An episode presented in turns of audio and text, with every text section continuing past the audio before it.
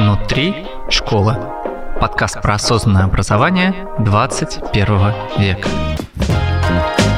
Добрый день, дорогие друзья. С вами снова мы, ведущие подкаста «Внутри школы».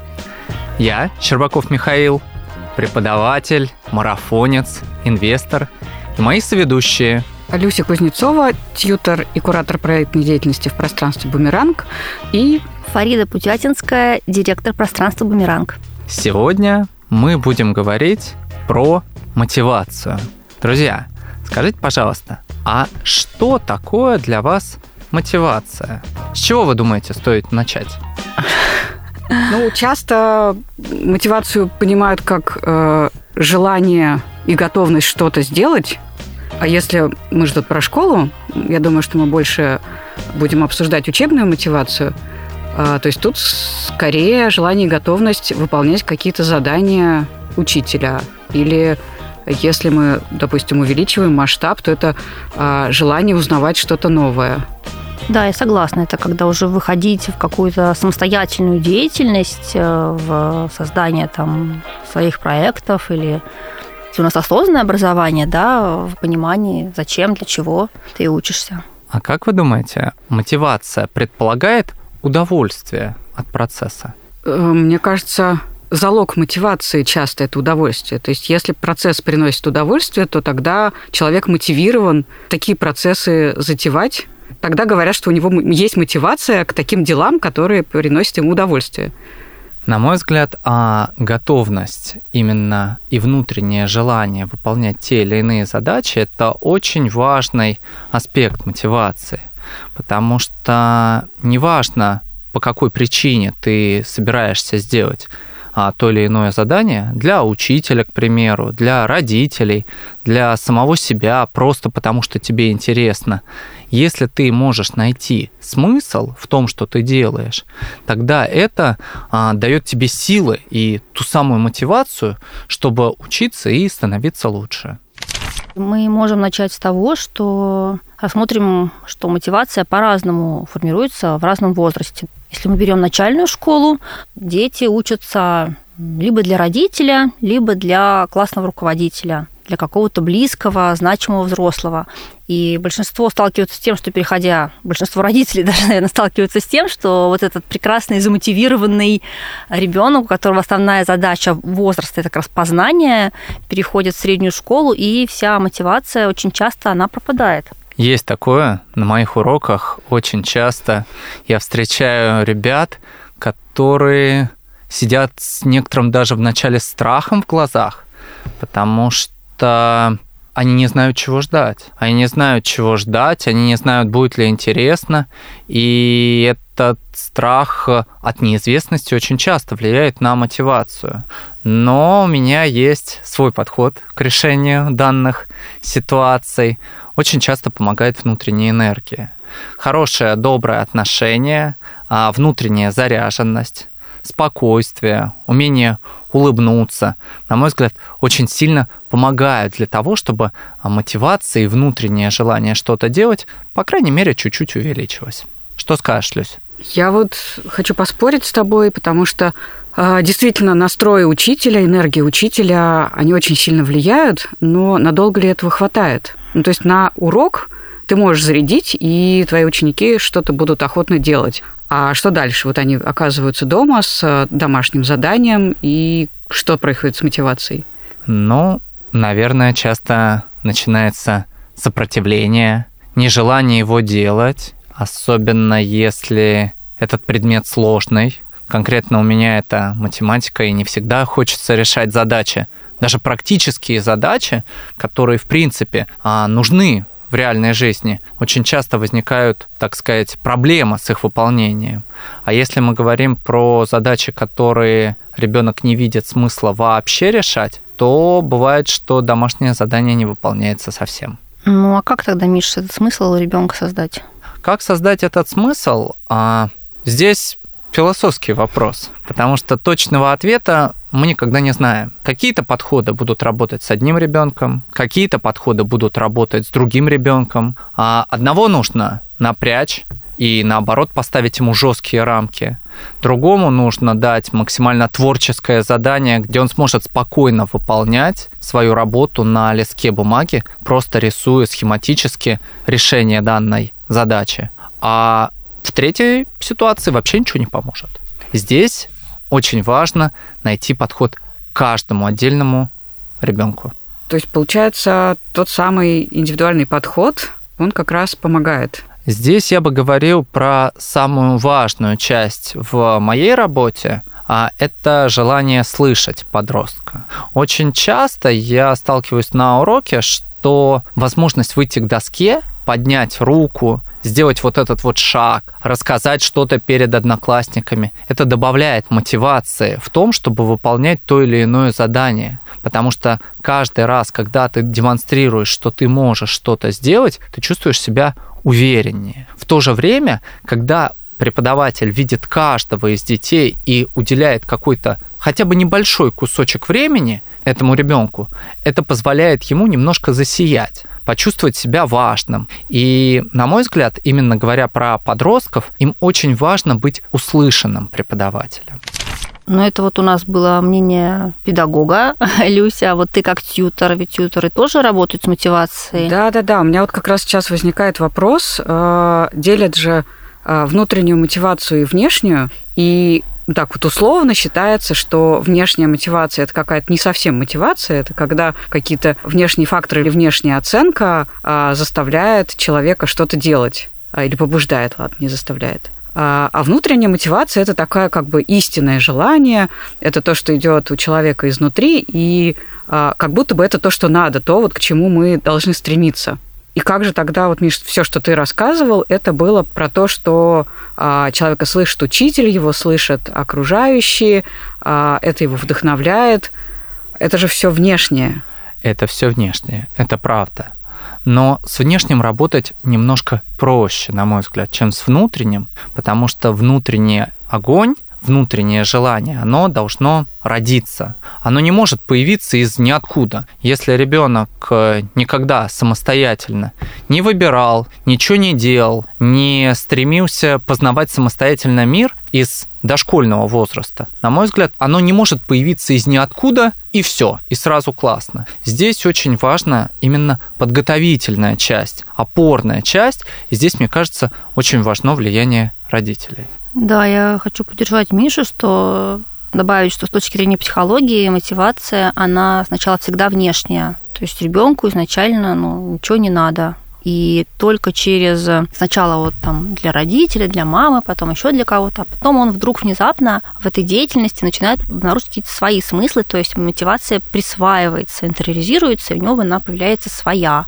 Но э, чтобы вот в этой деятельности он побыл долго, да, получил этот опыт, из которой он свою мотивацию вырастет, ему нужна сначала она, конечно, внешняя а, мотивация. Хотя часто родители, конечно, про мотивацию вспоминают там как раз к средней школе и под мотивацией понимают манипуляцию. Ой, а расскажи, Фарид, подробнее понимают в том смысле, что хотят, чтобы ребенок мотивированно мыл посуду, то есть мотивированно выполнял какие-то нужные а, родителям действия. Но особенность мотивации да, заключается в том, что если ребенок является субъектом и способен на мотивацию, то она у него будет проявляться не только в мытье посуды, выполнении домашки, но и там во внешнем виде, в том, какого цвета у него волосы, с кем он общается. То есть вот э, это такая она мотивация идет комплексом на всю личность сразу. Да, и готовы ли мы, взрослые, принять это все вместе? И желание выполнять домашние задания по математике и прокалывать разные части тела. Да, или пойти в училище, или не идти сразу в институт, или еще какие-то такие вещи. А у меня такой вопрос. Он дискуссионный, но все же. С моей точки зрения, с моей, внутренняя мотивация ребенка очень сильно зависит от мотивации взрослого, который находится рядом с ним. Например, если папа по утрам бегает, то и ребенок думает, неплохо было бы заняться спортом. А если папа, скажем так, лежит на диване, ничего не делает и говорит, ну ты спортом займись, это полезно, то вот эта внутренняя мотивация, она может не сработать. Что думаете? Вот я думаю, что не всегда, если папа бегает, то ребенок э, будет Тоже бегать. побежит, да. Да, то есть вот может быть будет бегать. Э, Он с начнет. папой лет там с 7 до 12, вот, а в 13 А в скажет, 13, да, да, момент... мне гитару, я буду лежа на диване брончать на гитаре. И здесь возникает вопрос. А если ребенок приходит с таким предложением, буду бренчать на гитаре вместо спорта, как следует поступить взрослому, как может он поступить и какие последствия есть в этом случае? Тут мы же говорим про мотивацию. Поступить он может как он хочет. Просто этот взрослый, он а, вот в те там вот 7-12 лет, пока ребенок с ним бегает, должен понимать, что он а, делится с ребенком своей мотивацией, своими ценностями, важными вещами, но дальше этот ребенок ну, будет волен выбирать, и, ну, по-хорошему должен волен э, иметь такую возможность, как он сам хочет. А, И эту вот личность в нем надо признать и уважать. Тут нет гарантии. То есть нельзя сказать, что если я хочу, чтобы мой ребенок читал и бегал, то я с ним читаю и бегаю, и я гарантированно получаю спортивного, начитанного и замотивированного на учебу ребенка. Нет, конечно, такого не будет. И это про родительство можем отдельно говорить, и про их боли и страхи. Это, мне кажется, тема ни одного даже сезона. Да, да, да, да, мне кажется, стоит этому посвятить, по крайней мере, один выпуск. Вернемся к учебной мотивации. Вернемся к учебной, да. Давайте Да. вернемся к учебной мотивации. И я хочу сказать, что для учебной мотивации, для ее создания очень важна так называемая история успеха, да, Миш, вот то, что ты говорил. История успеха действительно важна. Да, я начал описывать пример как возможность выйти и продемонстрировать свои знания, возможность ответить на какой-то вопрос. Очень сильно помогает и очень сильно возвышает ребенка в своих глазах и в глазах сверстников. История успеха, она крайне важна, потому что история успеха или, наоборот, история неуспеха, они формируют как бы такие мотивационные убеждения, которые ну, имеют очень серьезные последствия. То есть если ребенок, допустим, несколько раз столкнулся с тем, что у него не получается что-то сделать в каком-то конкретном предмете или дисциплине, он начинает э, думать про себя, что он в этом не силен, и нет смысла особо вкладываться, и мотивация к изучению этой дисциплины, она, даже если она вначале и была, то она пропадает. А если наоборот человеку что-то легко дается, то он очень замотивирован а, продолжать это делать. Но тут у нас другое, другая опасность, что если человеку легко дается, и вдруг в какой-то момент он сталкивается со сложностями, то он также внезапно эту мотивацию теряет, потому Да, что, да. может быть, у нее и не было, просто ему легко давалось. Мы Да, да, да. То, как человек э, действует, сталкиваясь с трудностями, это еще один важный аспект Да. мотивации, да. Мне хотелось бы обсудить, что мы как взрослые, как учителя, ну вообще как люди, которые создают э, школьную среду, э, могли бы ну, не знаю, работать с этими предубеждениями, чтобы эта мотивация или не пропадала, или появлялась.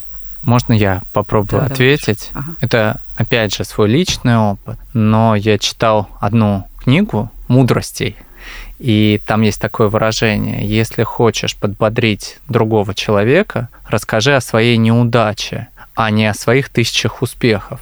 Иногда история каких-то неудач, она гораздо важнее, чем история успехов, потому что все в нашей жизни меняется, и сегодня может быть очень хорошо, а завтра может быть не очень хорошо. И с точки зрения математики у нас наша жизнь развивается по синусоиде, и нет никаких гарантий, что у нас будет завтра хорошо или будет завтра очень хорошо.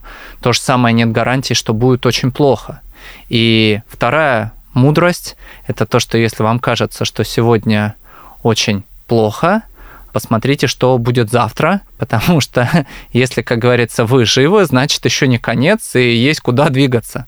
И я думаю, здесь очень важно говорить о том, что результат не постоянен, успех не постоянен, отношения, они не постоянны, и спокойно относиться к каким-то переменам и быть лояльным к тому, что да, сегодня так, а завтра так. Это очень важная основа вот этой вот внутренней мотивации и готовности идти дальше и дальше. Ну, а мне кажется, что для создания вот этой мотивации, про которую ты говоришь, очень важна рефлексия и проговаривать с ребенком, потому что я вот тоже очень плохо училась первые два года в школе. Я помню, у меня не единицы ставили, но учительница... У меня не было никакого ощущения, что я неудачница, хуже всех, у меня никогда не получится, потому что учительница мне все это проговаривала. Она говорила, что я действительно плохо писала, у меня там были логопедические трудности, и она мне все это рассказывала, говорила, что надо заниматься, у тебя все получится. Очень всегда ко мне так дружелюбно. Ну да, она как бы вынуждена была ставить, там было столько ошибок. У меня не было никакого страха или там предубеждения, что я вот все там навсегда так и останусь. Только потому, что она со мной все это проговаривала. И я понимала, что это, ну вот на данный момент я вот так знаю. Мне надо просто там больше заниматься, стараться. Ну и у меня там через 2-3 года все получилось. Да, очень мудрая была у тебя, Фарид, учительница. Очень мне повезло. Я... Потому что это действительно э, качественная обратная связь. Э, это действительно инструмент для развития мотивации. Ну и, собственно, то, что мы делаем в нашей школьной среде. Да, и еще важна, конечно, сфокусированность не только на результате, не столько на результате, сколько на процессе. Это, конечно, тоже очень помогает в развитии мотивации, особенно если есть какие-то трудности ну, на пути освоения какой-то дисциплины. В современном мире очень часто бывает, что вот это вот планомерное отстраивание результата шаг за шагом, шаг за шагом, а деятельность абсолютно правильная с моей точки зрения, но она такая тяжелая эмоционально-психологическая, когда ты делаешь вот эти вот маленькие шаги, а результат пощупать не можешь. То есть ты в принципе, в курсе, что ты вроде как лучше становишься, но вот это вот оценить не можешь, а хочется всего и сразу. Ведь в современном мире, если мы почитаем историю успеха, это всегда хопа и сразу в дамке. Что с этим делать? Ну, это, конечно, Миш, ты прав, что это правильно учитывать. Особенно если мы много общаемся, взаимодействуем с подростками, потому что если еще взрослый человек способен простроить и предположить тот результат, который он получит, и держать его в уме вот по ходу пути, когда он делает все эти бесконечное количество маленьких шагов, то подростку это очень сложно. Очень сложно э, смотреть далеко вперед. Особенно если мы говорим про образование, какие-то образовательные цели, там, поступление куда-то или еще дальше. Вот это, конечно, очень сложно. И, наверное, в силах преподавателей не знаю, добавлять какие-то яркие события, что ли, на этом пути сложном, методичном. Ну да, создавать какие-то результаты или показывать, как вот э, те навыки, те знания, которые ребенок приобрел, пытаться делать какой-то видимый результат из этих знаний и умений. Я с вами согласен абсолютно, и мне кажется, еще здесь очень важно умение отмечать те самые маленькие шаги, то есть умение похвалить себя и сказать, что хорошего у меня произошло за какой-то промежуток времени в конкретном предмете. То есть отметить те успехи, которые удалось реализовать в тот или иной момент времени. И, по-моему, это как раз такая вот тьюторская задача, одна из тьюторских задач. Ну, не только тьюторская, учительская, и родительская. Просто замечать вообще, что происходит, а, как мы меняемся, как мы взрослые меняемся, как а, дети меняются по ходу нашего пути. Вот, обсуждать это, рефлексировать, да, это, это очень важно. А вот смотрите, может же быть такая ситуация, что ребенок прогрессирует, маленькие шаги делает, по чуть-чуть лучше становится, идет определенный прогресс, но сам ребенок не может его увидеть. Он mm. отрицает результат и даже очевидные вещи, что ты стал лучше делать вот это, лучше стал делать вот это, вот это. Он отрицает и говорит, что не, это не то, что мне хотелось бы. Вот как быть с этим вопросом? Ну, мне кажется, это разные вещи. Если он а, одно дело отрицать прогресс, другое дело обесценивать а, текущие результаты, потому что у ребенка в голове какой-то совсем высокий результат. И тогда ему надо это показывать. А, ну, как это надо развести в разные углы, показать, что это разные задачи. Прийти какой-то его там, написать роман, да, и э, потихонечку осваивать написание там слов, предложений орфографии русского языка. Здесь мы говорим про ожидание и реальность. То есть очень важно, чтобы они свелись в одну точку, и чтобы и полет мысли был, и при этом твердо стоять на ногах. и четко видеть, какие у тебя задачи в зоне так называемого ближайшего развития. Да, а еще можно с детьми говорить о том, что у них в ценностях, потому что это мы, допустим, понимаем значимость а, маленьких шагов, а, и действительно нам это важно и ценно, а, мы пытаемся донести это ребенку, разговариваем, замечаем это, но для него что-то может быть важнее. То есть если для ребенка, допустим, а, ценно то общение, которое он получает там, в процессе выполнения каких-то учебных или неучебных а, там, задач или заданий, а, может быть, стоит на этом фокусироваться и поддерживать таким способом его мотивацию. Расскажу один небольшой пример из практики. У нас в нашем проекте есть такой урок, который называется «Проекты». И на этих проектах ребята сами часто выбирают, если, конечно, они в состоянии, чем бы им хотелось заняться. И один из последних финансовых проектов для одного из учеников – это расчет выгодности того или иного сервера по майнингу криптовалют для ученика шестого класса.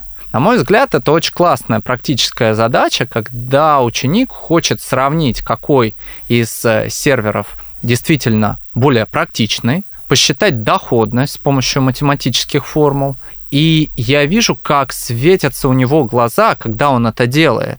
При этом, если он решает задачи на обыкновенные дроби, которые, по сути дела-то одно и то же, он страдает, возмущается, протестует, и здесь, мне кажется, очень важно поговорить и задать вопрос, чего бы хотелось тебе конкретно. Да, я согласна, что для формирования мотивации очень важно давать ребенку вот это пространство, в котором он э, самостоятельно будет уже выбирать, чем заняться или как применить знания, которые он знает, или как что-то сделать.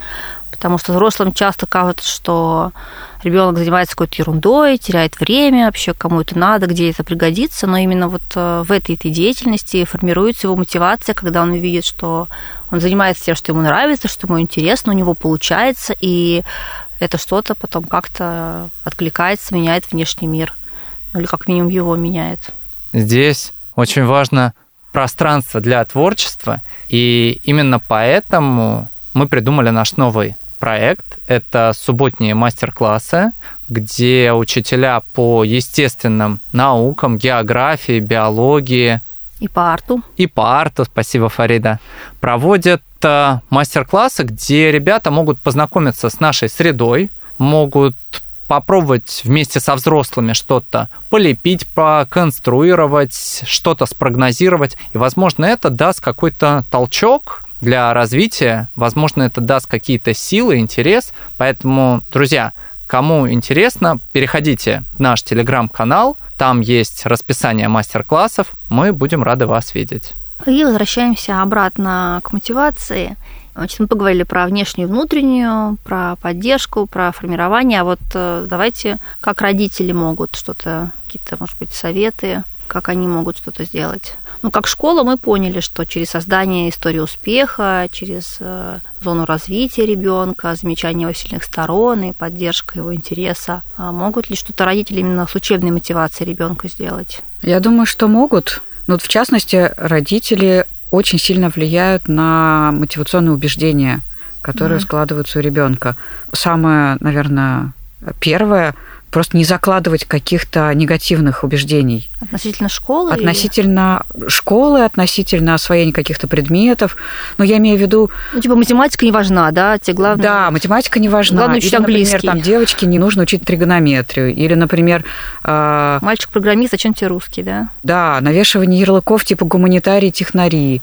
Можно просто этого не делать. В наше время гуманитарии – это те, кто таблицу умножения не знают, а не те, кто знают по два-три языка. Да, есть такая шутка. Здесь еще, мне кажется, очень важно говорить, помимо поддержки каких-то интересов и отсутствия стереотипов, здесь еще важно говорить про умение воздействовать на ребенка, потому что бывает, что выбор, который делает ребенок а, с точки зрения обучения, он, ну, скажем так, не совсем корректный. То есть, например, ты учился в математическом кружке 8 лет, или там, не знаю, заканчивал математическую спецшколу, потом резко решил все изменить и пойти на арт, стать художником, примеру. И здесь, мне кажется, важно говорить не о том, чтобы резко все взять и поменять, а о том, чтобы иметь возможность совместить и математику, и арт в своей жизни, чтобы попробовать и то, и то, пока ты учишься, и только потом принять какой-то выбор, а не исходить из позиции «одно мне надоело, все, перехожу к другому». Ну, это, мне кажется, Миш, близко к тому, что Люся говорила к ценностям, к тому, тут нет какого-то правильного единственного ответа. Тут важно, какие в семье ценности, и там, какие у ребенка ценности, и даже какую свободу родитель готов дать ребенку, исходя, потому что в моей тьюторской практике были вещи, когда родители, э, осознавая, что вот э, у них там ценность учебы, не давали ребенку свободы, потому что пусть лучше будет там менее субъектным, но более послушным, потому что в таком состоянии он э, более предсказуемый, там учится, а то будет выбирать, а что-нибудь не то еще выберет, знаешь, вот из этой серии. Это тоже я не говорю, что это хорошо, плохо, а просто это должно быть осознанным, мне кажется, родителями. Какой выбор они делают, в том числе, если они делают выбор за ребенка. И тут, конечно, очень важно мы опять возвращаемся к ценностям, совпадение да, да. ценностей семьи и того пространства, где ребенок учится. Потому что если в семье транслируются одни ценности, например, там делать, как мама с папой сказали, и совершать такие выборы, как э, мама с папой считают правильным, а в школе достаточно большая свобода, то ребенку не очень комфортно развиваться вот в такой ситуации. Ну, ему вообще не до мотивации в такой ситуации. Ему надо понять вообще да. более какие-то такие, надо выбрать какую-то сторону. Да, и да, да. И это очень жестоко по отношению к ребенку. Да. Мне кажется, самое главное, что учеба ну, не является его а, приоритетной задачей развития. А задача развития является общение. И, по сути дела, обучение вот на эти там сложные там шестой-седьмой класс, попытаться как-то совместить обучение с общением, потому что а, ребенок, конечно, очень замотивирован делать, но совсем другие вещи. И тут нужна какая-то поддержка, удержание границ со стороны и у школы, и со стороны родителя. Да, и, кстати, это же тоже можно использовать для развития мотивации, ценность общения и ну, не только, с, там, допустим, с интересным взрослым, но и с одноклассником, с одноклассниками. Как они могут влиять на мотивацию? Ну, то есть вот, допустим, в нашем пространстве это очень хорошо реализуется, и это очень легко реализуется, потому что у нас маленькие классы. Mm-hmm. То есть у нас мы запросто можем на уроках а, допустить много взаимодействия ребят между собой. Как еще можно а, ориентированность на общение друг с другом использовать для развития учебной, вот именно учебной мотивации? Мне кажется, что очень важно проводить какие-то мероприятия совместные для ребят, как э, поход в боулинг, как поход э, в какое-то совместное путешествие. Так, подожди, вы про учебную мотивацию? Это и учебная мотивация, потому что, смотрите, в нашем же пространстве есть элемент бонусов в виде золотых молний, так называемых.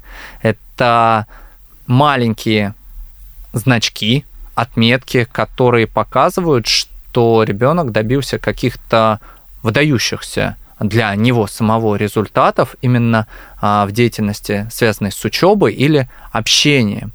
И за эти бонусы потом можно сходить всем классом на какое-то мероприятие. То есть это что же про мотивацию? То есть учебная мотивация может позволить куда-то пойти и вместе пообщаться. И это может быть не только боулинг, это может быть и компьютерный клуб, и что-то еще. То есть что-то, что лежит в плоскости интереса самого ребенка. Вот такая вот у меня была мысль. Ну да, и это как раз вроде бы и внешняя мотивация, но она а, очень классно работает, причем, ну, действительно в той сфере, которая детям сейчас очень ценна. Это ну, еще можно обсуждать мотивацию друг друга. То есть на классных часах поделиться, кто там, в чем видит смысл учебы или кто для чего учится. Они общаются, они лучше друг друга узнают, и они делятся тем, для чего им учиться. И, возможно, кто-то там что-то узнает или вдохновится. Ну да, да, по нашим тьюторским часам. Ну, я это тоже хорошо замечаю. И действительно в нашем пространстве это очень хорошо работает, потому что, опять же, нас, нас немного, и у нас очень такая сложилась теплая атмосфера доверия, в которой действительно дети готовы про себя что-то рассказывать, делиться друг с другом и, опять же, подзаряжать друг друга какой-то мотивацией к учебным или каким-то другим интересным задачам. Давайте подытожим. Если говорить про мотивацию, существует внешняя мотивация и внутренняя мотивация подростка. Внешняя мотивация, топ-3 залога успеха – это поддержка, поддержка, хорошее отношение преподавателя, эмоциональный настрой, ну и эмоциональное отношение, то есть как родителя, так и э, значимого взрослого отношение к учебе ребенка и к тому, к тем событиям, которые происходят в его учебной жизни. То есть вовлеченность и интерес. Да. То есть эмоциональное подкрепление, вовлеченность и интерес. Если со стороны внешней среды ребенок это получает, то это качественно может повысить его мотивацию. Ну, это то, что он видит, и связывает он это потом, вот это отношение эмоциональное, эти эмоции, вот этот интерес, он связывает именно с процессом учебы, и дальше он присваивает себе внутрь, и там у него внутри получается внешне, какая-то его внутренняя мотивация. Я бы к внешне еще добавила такой аспект, как избегание каких-то неприятных последствий. Ну, что ты имеешь в виду избегание? Есть же какие-то последствия за невыполнение а, чего-то, да, да. да. И, э, От противного, да? То есть, да, да, да, конечно, это... Тоже мотивация, негативная, да, мотивация. Да, многих действительно мотивирует именно это, ну, или если это перефразировать в более позитивном ключе, это а, мотивация быть хорошим учеником и там выполнять правила пространства, правила учителя на его уроках. Почему нет? Это тоже ну, важный аспект мотивации ситуации. Лучше всех играть по правилам пространства и получать заслуженное поощрение за это. Ну да, да но это внешнее опять. Это внешнее. Это внешнее. Да. Да, То да, есть да. тут есть риск, что когда она уйдет и отвалится, там наружу выйдет э, нечто да, такое. мы просто про, про это не говорили. Что непонятно, что оттуда вообще вырвется. Ну, внешнюю-то мы контролировать хоть как-то можем и воздействовать на нее. С внутренней все сложнее. Внутреннюю, как я понимаю, можно только взращивать взращивать, доверять ей, да, и прислушиваться, и быть готовым к тому, что она может вырасти там, она может иметь совершенно непредсказуемое, откуда она появилась, как она, куда она приведет. И здесь для того, чтобы она привела туда, куда надо, очень важны ценности. Ну, и у нас опять круговорот. Круговорот, да. Ценности, мотивация, эмоции, ребенок. Принятие, опять же, ценностей самого ребенка, той внутренней мотивации, которую он вырастил. Примерно на такой ноте мы заканчиваем наш сегодняшний выпуск. Друзья, спасибо, что были с нами. А, задавайте вопросы, подписывайтесь на наш телеграм-канал, следите за расписанием. У нас скоро и день открытых дверей, и мастер-классы. Будем рады всех видеть, будем рады познакомить вас с нашим пространством. Ну а сейчас прощаемся с вами. Пока-пока. Пока-пока. Пока. Внутри школы. Подкаст про осознанное образование 21 века.